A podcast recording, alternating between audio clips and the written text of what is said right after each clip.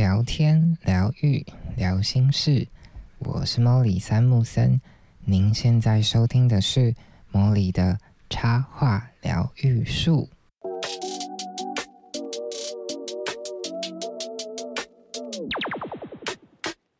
Hello，各位树洞的伙伴，欢迎来到成为职业插画家系列的第一集。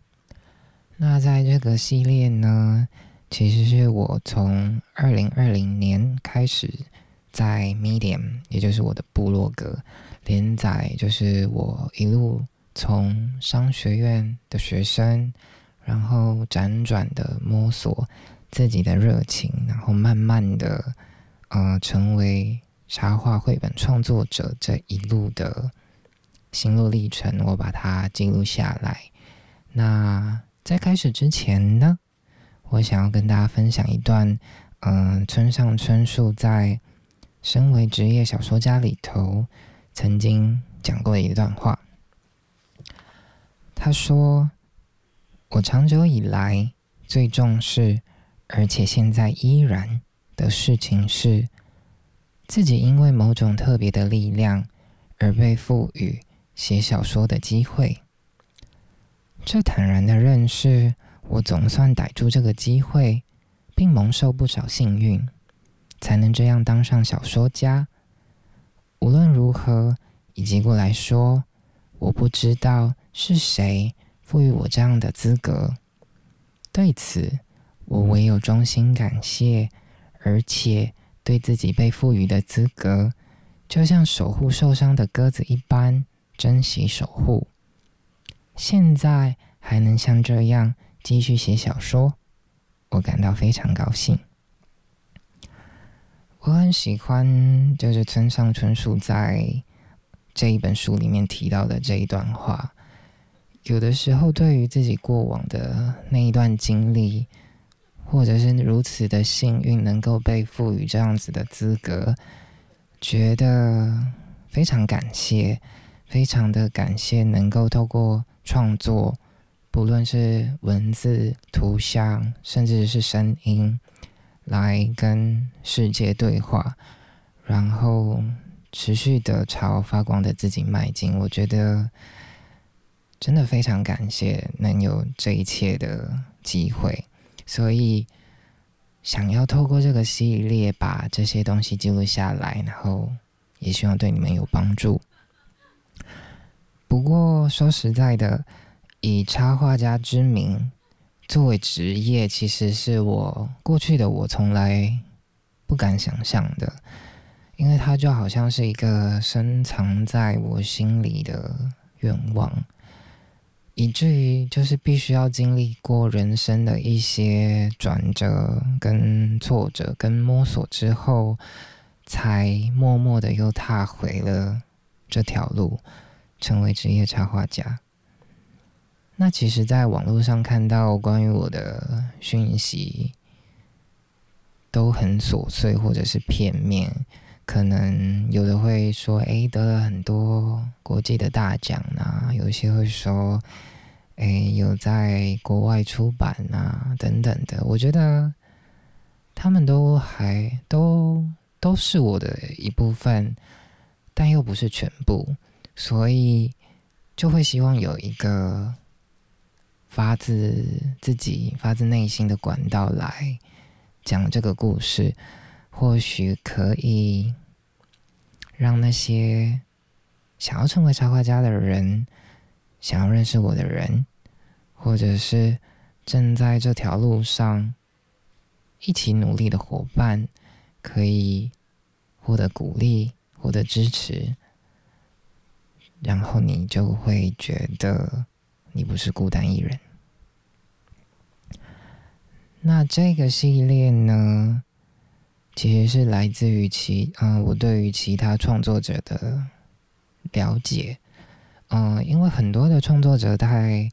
他们的创作脉络，或者是嗯，成为创作者的原因，其实有很多的部分都是源自于他的童年。那有的时候我就会想说，哎，那这些童年对我而言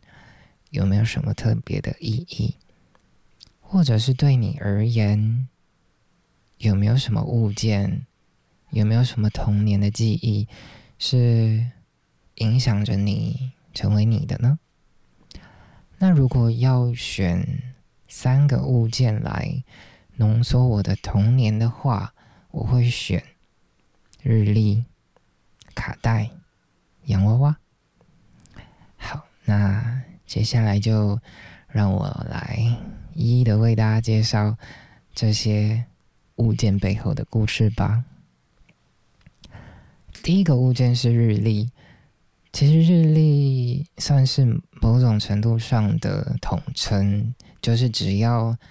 任何你手边唾手可得的废纸啊、考卷啊、参考书啊、课本啊、联络簿啊，甚至是同学的手，就是我相信喜欢画画的人呢，应该都不陌生。嗯，我记得我们小时候的时候，每到年节的时候，家里都会收到很多那种大大小小的日历本，然后是那种你每一天就可以撕一页，然后那种薄薄的，会印上蓝红颜色在上面的那种日历纸。然后其实每到年节家里都会收到很多嘛，所以嗯，其实家里顶多挂个一本。或两本就差不多，那些多送来的啊，其实很多时候大人都会拿去折成四方形的垃圾桶，就是拿来嗯丢一些菜渣啊等等的。但其实对于我而言，那些用不到的过期的日历本，其实是我很喜欢很喜欢的一个涂鸦的场所，因为第一个它的页数很多，所以。你画坏了，还有下一张，然后，所以你在画的时候，你其实不会有太多的嗯犹豫或焦虑，因为你知道啊，你还有很多可以运用。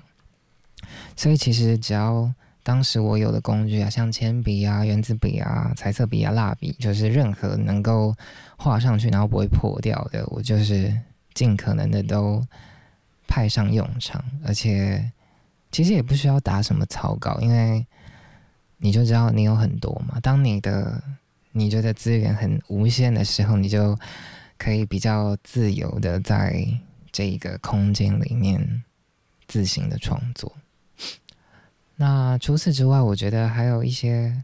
令我蛮印象深刻的片段，就是像小时候啊，就是学校不是都会。小考嘛，就是会发考卷啊，然后考试这样子。然后我很常做的一件事情，就是很快速的把考卷写完，然后就立刻翻到背面，然后疯狂画图。然后我记得我有一个动作，就是我会边画图，然后边转我的头发。我不知道我的自然卷是不是因为这样子而来的啦，但是我对此印象还蛮深刻的，是因为有一次就是我的英文老师，他是我的班导师，然后他就看我，哎，明明时间才过没多久，我怎么就开始在那做自己的事情，在那边画画、转头发，然后他就走过我旁边，就把我的考卷拿去看，然后看完之后，他就笑一笑，就把考卷再放回我桌上，然后他就走到前面就。就是对大家说，是就说什么，是不是因为很会转头发，所以考卷才写的特别快这样子？对，然后反正 anyway，我就是很喜欢，如果我能力所及的话了，我就会赶快把考卷写完，然后在背后疯狂的画图，因为你已经花了很多时间在念书，然后如果有一个时间可以给自己。画图还不被干扰，因为你知道大家都在忙着写考卷，不被干扰的状态下是很开心的。所以在这个环节呢，我就觉得很多的小时候，就是很多时候你都会在联络部、日历、考卷等等的地方画图。那有的时候呢，可能我不知道是可能是同学也喜欢你的涂鸦，然后或者是你有的时候也会有一点得寸进尺，像有的时候我就会叫我隔壁的啊的同学把他们的手伸出来，然后我就拿那种带针笔啊，就在他们手上画图，对，就有点像是涂啊刺青涂鸦的感觉，就在他们手上留下一些记录，这样子，我就会觉得，就是如果你真的很爱一件事情的时候，你就会想尽办法想要做那些事情，呃。尽管你可能会遇到很多困难，但每当你有自己的时间的时候，你就会选择做这件事情。我觉得，就某种程度上，它也是影响着我会成为插画家的一个很重要的原因。好，那讲完第一个物件，来到第二个，第二个物件呢是卡带。会讲到卡带呢，其实是跟我小时候的记忆有关。那小时候我们家里是开洗衣店的，所以很长时候就是只要是不在学校的时候，就是放学的时候，我就会嗯坐在就是跟我坐在我爸的车上，然后我们就会在不同的地方穿梭，像是。家里的洗衣店呐、面包店呐、餐厅呐、工厂啊，甚至到大型的洗衣厂，就是我们会嗯接送那些等待干洗的衣物，然后在这些地方穿梭。然后，因为那个时候就是我小时候的时候，车子还嗯的播放器还是播卡带，所以其实每到在车上的那个过程的时候，我就会听着家里播的那些卡带，然后它有很多不同的语言，就是可能是我妈买的、收集的一些卡带。我记得有林忆莲的、叶倩文的，还有一些江蕙啊，还有一些卡通的或者是日文的，就是合集。然后我特别印象深刻的是有一本。叫嗯，有一张叫《Spice Girl》叫辣妹合唱团的专嗯卡带，是有一次我和我妈去附近的量饭店里面的那种花车篮花篮里面找到的一张专辑。对，为什么会特别印象深刻？因为就是因为那一张是特别我挑，嗯，我们我们一起挑的，所以比起那些。不是我自己挑的卡带，我对那张特别的印象深刻。那其实我觉得很有趣的事情就是，小时候其实根本没有学什么语言，然后因为你就是很常听那些重复播放的卡带，这样 A 面 B 面 A 面 B 面，其实听久了你就会莫名的会哼起来。所以有的时候，嗯，大人也会蛮惊讶，就是说，哎，为什么我可以？跟着这些歌哼唱，然后他们会问我说：“哎，你真的懂那个歌是什么意思吗？”但其实老实说，我其实也不太懂。但就是因为喜欢那些歌，喜欢那个旋律，就默默的也把它记记了起来。而这些也成了我很重要的童年的回忆。那第三个物件呢？第三个物件是洋娃娃。对其实对我而言，它我觉得在我的作品里面，很常会有一些比较阴柔的、比较女性的符号。对，如果你要在创作的脉络里面来观察的话，那我就会觉得，我重新再回头看我的童年的这段时光，我觉得，就某种程度上。洋娃娃也是一件很重要的物件，对，嗯，我记得我小时候的时候，就是外公会很疼我们，他会带我们去，带我和我哥去附近的玩具店买玩具。然后有一次我的印象很深，就是，嗯，那个时候他带我们去买玩具啊，那我们就在各自就冲到自己最喜欢的那个。架上去搜寻自己今天想要带回家的宝物，这样。然后那个时候，我哥就拿了一台蓝色的小货车，对。那我自己呢，就不由自主的往娃娃去走，就是因为我很喜欢那些穿的很漂亮的衣服、很精致的娃娃，然后我想要挑一个这样，然后但不小心就被外公发现，然后我不知道他有没有意识到有什么意义啦，但反正他就委婉的阻止了我，然后他就帮我挑了一台就是跟我哥同款式，但是不一样颜色的，是红色的小货车，对。那其实老实说，当初的那个当下，其实会有一点哀伤吗？嗯，也不算哀全然的哀伤，因为你毕竟还是得到了一个礼物嘛。但就是会觉得，哎，跟我自己预期的不一样，因为我还是想要洋娃娃。对。那我自己在回想我的小时候的经历，我觉得我妈影响蛮我我蛮多的，就是。他没有特别阻止我玩洋娃娃这件事情，即便我是一个生理男性。对，那我我记得我的第一只洋娃娃就是前面提到的那个辣妹合唱团的其中一个，就是黑色爆炸头的娃娃。对，其实我那个时候最想要的是宝贝辣妹，就是金发，然后绑两个马尾的那个。娃娃，但我妈就会觉得，哎，这个这个娃娃比起其他的，你知道做工更细致啊，然后头发又是爆炸头，所以她就说服我买了，就是选了那个另外一个洋娃娃。不过无论如何，我就是因为这样子的因缘际会之下而得到了人生的第一个娃娃，然后后来也陆陆续续收了一些。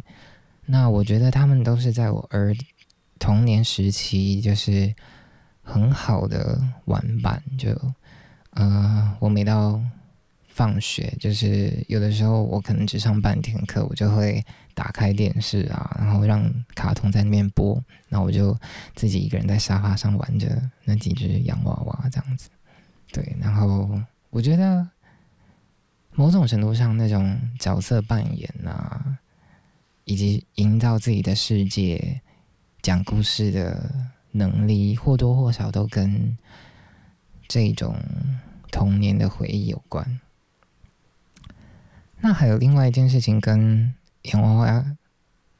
有关的，然后我觉得也蛮有趣的，想要分享给大家。就